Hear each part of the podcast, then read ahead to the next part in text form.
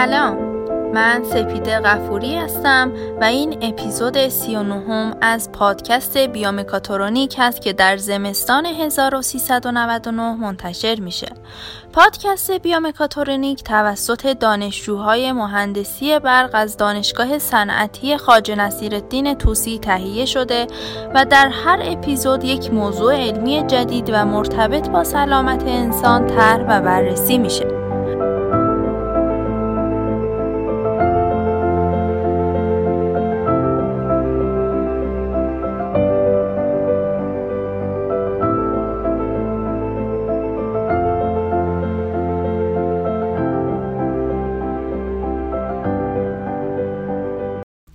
من در این قسمت از پادکست به مسیریابی انسان بر اساس جریان نوری می‌پردازم. به این صورت که در کنار تشریح جریان نوری تاثیرات جریان نوری در حرکت انسان و مسیریابی و تشخیص موقعیت حرکتش رو بررسی می‌کنم. امیدوارم که تا آخر پادکست با من همراه باشید.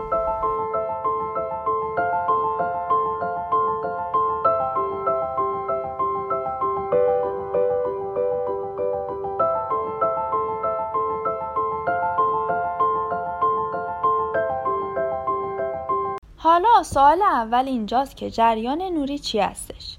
از اونجایی که جریان نوری بحث اصلی ما نیست ولی در روند فهم پادکست مهمه من به طور خلاصه بهش می‌پردازم جریان نوری حرکت اجسام بین فریم های متوالیه که ناشی از حرکت نسبی بین جسم و دوربینه اگه به صورت ریاضیوار بهش بپردازیم بین کادرهای متوالی می‌تونیم شدت تصویر یا همون آی رو به عنوان تابعی از فضا مثلا x و y و زمان t بیان کنیم.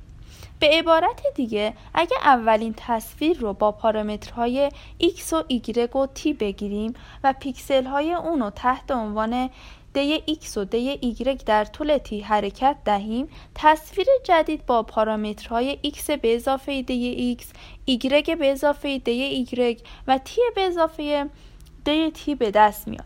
یا به عبارتی جریان نوری شرح مختصری از مناطق تصویر تحت حرکت و سرعت حرکت رو ارائه میده. در عمل محاسبه جریان نوری در برابر تغییرات صدا و نور حساسه. شاید شنیده باشید که از جریان نوری برای شناسایی و ردیابی وسایل نقلیه در یک برنامه نظارت بر ترافیک خودکار استفاده می کنند.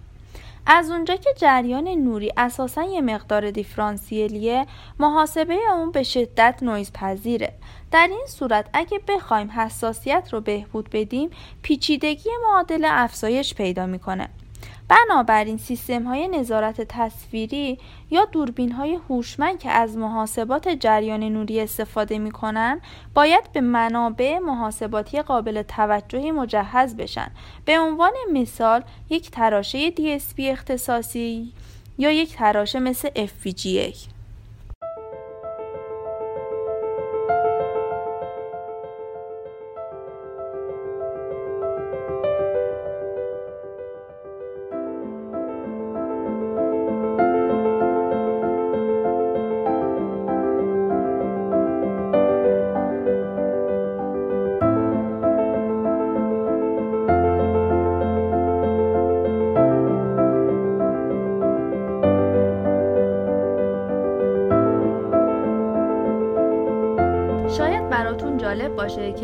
به چه صورت مسیر حرکت خودشون رو کنترل می‌کنن در این باره آزمایش های مختلفی انجام شده و نتیجه که گرفتن از این آزمایش ها این بود که میدان های جریان نوری منسجم زمینه کافی رو برای پیگیری موقعیت و جهتگیری انسان نسبت به نشانه هایی که از قبل به خاطر سپردن رو فراهم می کنند.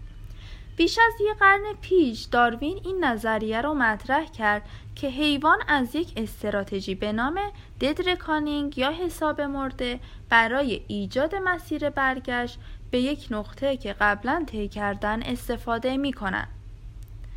حساب مورد فرایند محاسبه موقعیت فعلی برخی از های متحرک با استفاده از موقعیت تعیین شده قبلی و سپس ترکیب های سرعت و جهت حرکت و مسیر طی مدت زمان سپری شده هستش.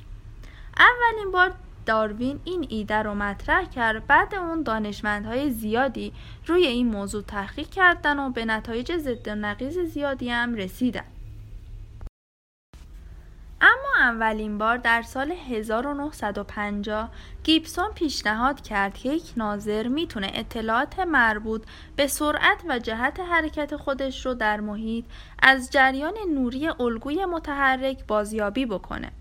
به عنوان مثال هنگامی که یک ناظر در یک مسیر مستقیم حرکت می‌کنه یک الگوی شعاعی جریان نوری با کانون انبساط یا FOE در جهت حرکت فعلی تولید میشه. گیبسون اظهار داشت که میشه با خط کانون گسترش در مسیری که باید طی بشه به هدفی رسید. سپس حجم زیادی از مطالعات در این راستا انجام شد و نتایج این مطالعات هم نشون داد که انسان می‌تونه از سرعت نوری برای تشخیص دقیق فاصله استفاده کنه. همچنین می‌تونه جهتگیری مسیر خودش رو از طریق جریان نوری با دقت تخمین بزنه.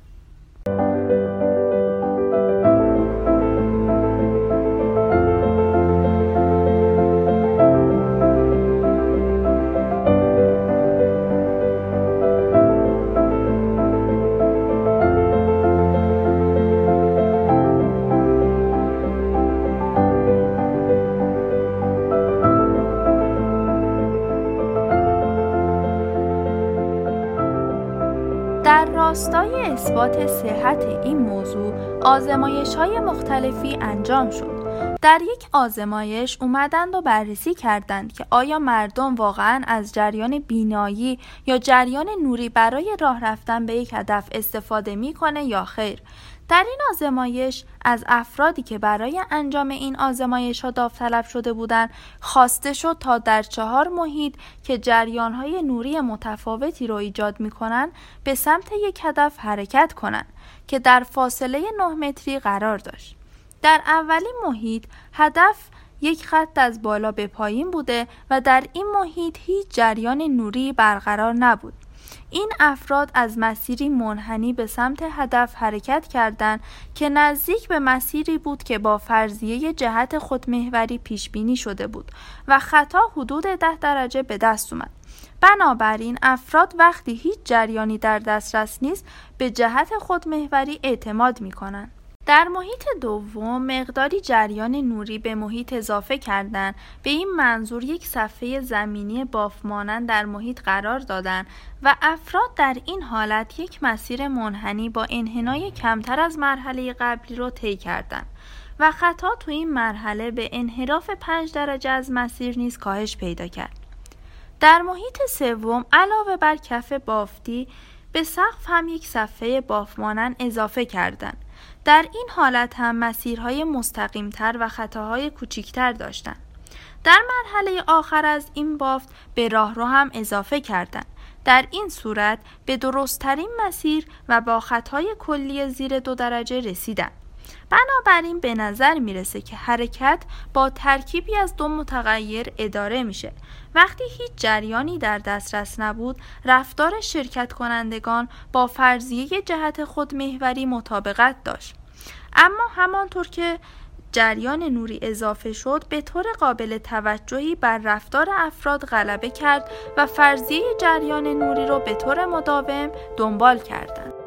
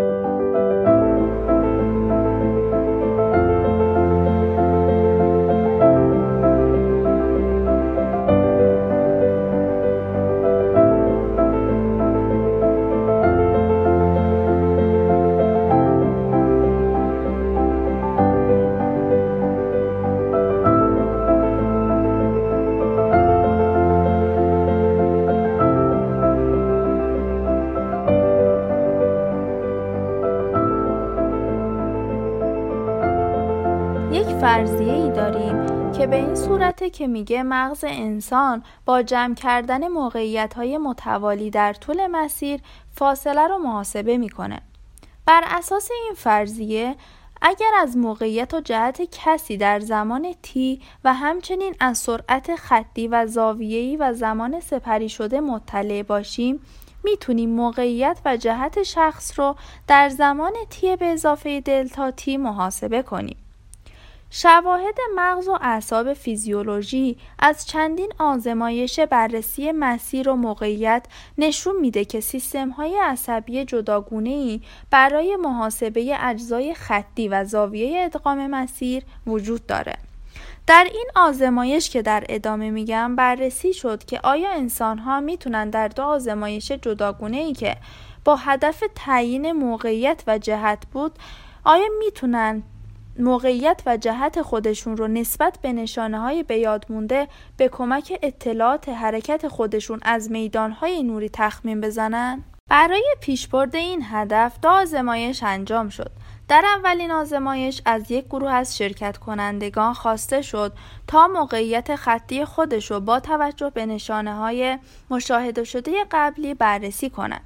در آزمایش بعدی از مجموعه جداگونه دیگه ای از شرکت کنندگان خواسته شد تا جهت زاویه خودشون رو در مقایسه با مکانها یا اجسام مشاهده شده قبلی بررسی کنند.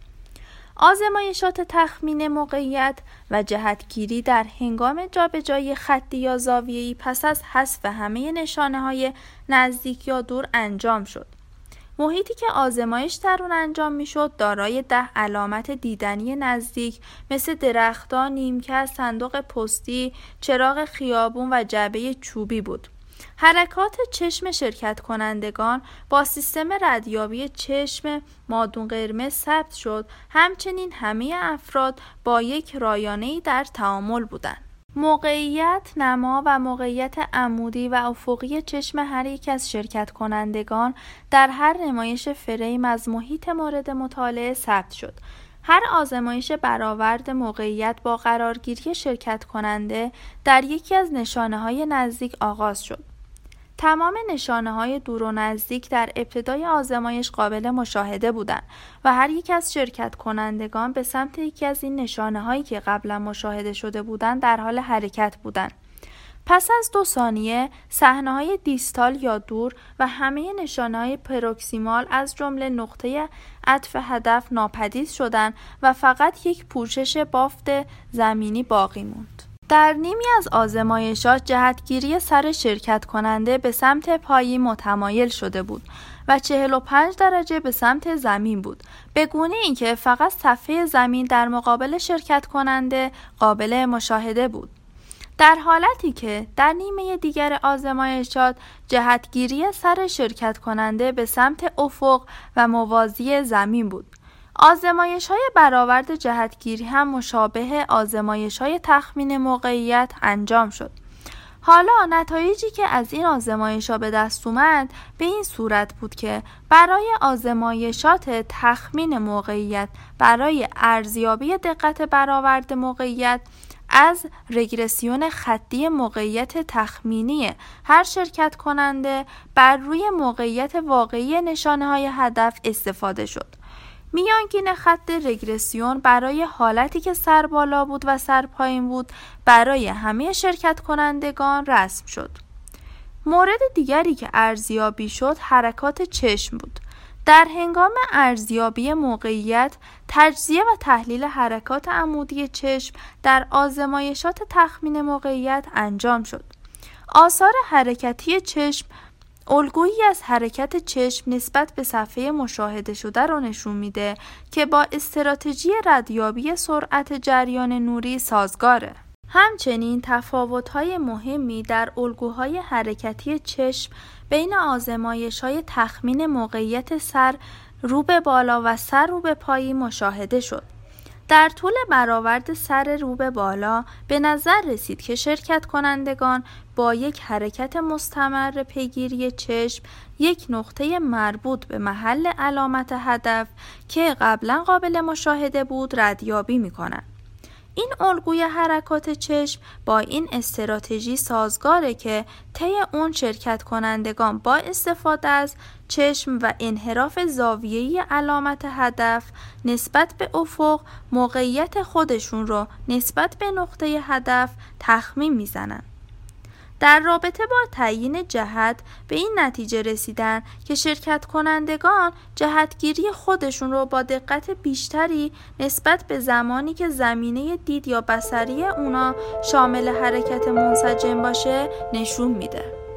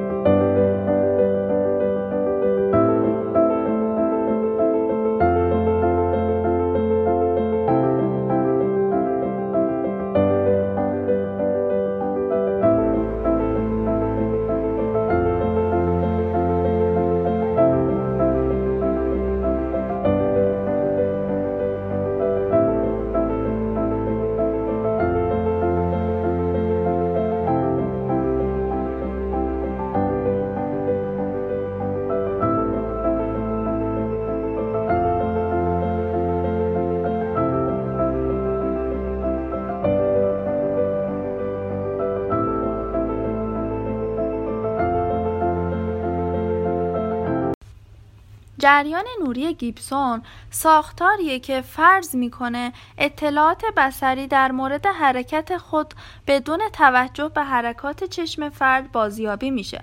در نتیجه ممکنه استدلال بشه که افراد در مطالعه حاضر پاسخ خودشون رو فقط بر اساس جریان نوری دادن ولی باید این احتمال هم در نظر گرفته بشه که افراد در انجام حرکات چشم آزاد بودن بنابراین سیگنال های نشون دهنده سرعت و مدت زمان این حرکات چشم ممکنه در قضاوت شرکت کنندگان در مورد تغییر مکان خودشون نقش داشته باشه. در خیلی از مطالعات و آزمایشات اینچنینی در برآورد فاصله توسط جریان نوری استراتژی های حرکتی چشم که احتمالا متفاوت هستند رو مشخص نکردن و کنترلم نمی‌کنن و ممکنه که با آزمایشاتی که با استفاده از جهتگیری های سر شبیه سازی شده که به سمت افق و به موازات صفحه زمین قرار گرفتن اشتباه گرفته بشه.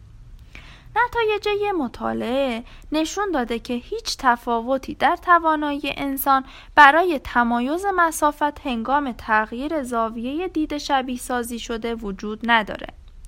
ولی در برخی مطالعات اومده که تغییر در زاویه نگاه شبیه سازی شده بر میانگین سرعت میدان جریان نوری تاثیر می‌ذاره.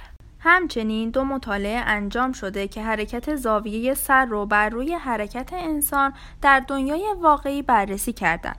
در یک مطالعه انسانها در فاصله ده متری از یکی از پنج حالت مختلف به یک هدف که قبلا دیده شده بود را میرن.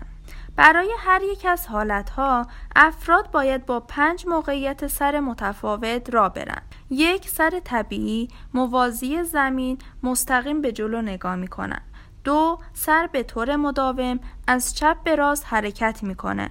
سه سر به طور مداوم به سمت بالا و پایین حرکت می‌کنه.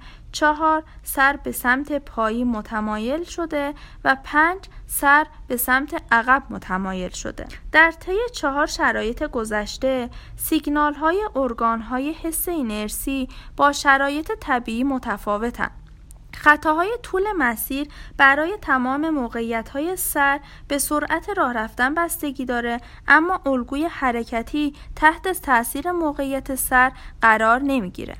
در مقابل این نتیجه داده های حاصل از مطالعه بر روی انسان هایی که با سر رو به پایین در هنگام راه رفتن به یک هدف آزمایش شدن نشون میده که میانگین خطای مطلق حدود 20 درصد در مقایسه با موقعیت طبیعی سر افزایش داره.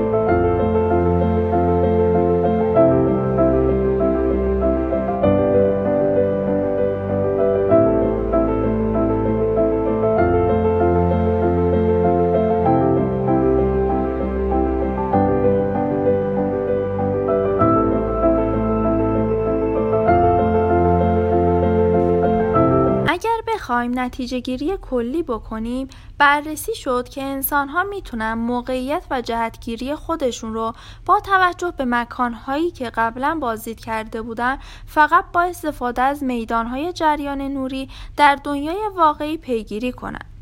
اونچه که در این پادکست بررسی شد تنها دو مطالعه از مطالعات در این زمینه است که میزان حجم چالش ها رو در این زمینه نشون میده. تخمین مسیر انسان یا مسیریابی انسان بر اساس جریانهای نوری با چالش های زیادی روبروه. مثلا در مسئله مسیریابی نیاز به یافتن پارامترهای فیزیکی قابل تفکیک بین انسانهای مختلف هستیم مثل حرکت سر، حرکت چشم، گذاشتن هدفهای مختلف بین مسیر و زاویه حرکت نسبت به هدف پس به طور کلی بررسی کردیم که اولا جریان نوری اجسام یا مکانهای مختلف چه تأثیری در حرکت انسان داره و ثانیا طی آزمایش بررسی شد که هر فرد چگونه تعیین موقعیت می‌کنه و چه پارامترهایی در تعیین موقعیت انسانها تاثیر داره تا با بررسی اون پارامترها و پردازش تصویر مسیر حرکت هر فرد رو پیش بینی کنیم.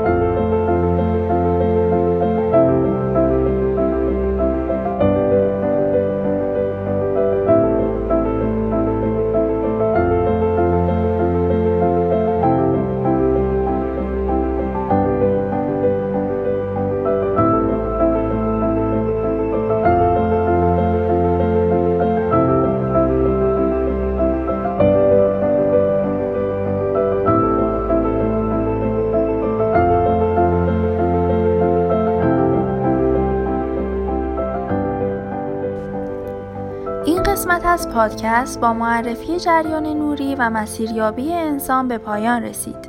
امیدوارم این مطالب براتون مفید بوده باشه. در صورت رضایت ما رو به دوستان خودتون معرفی کنید. از توجه همگی شما متشکرم و امیدوارم در هر جای این کره خاکی که باشین با شرایط سخت کرونا حالتون خوب باشه و در سلامت کامل باشین.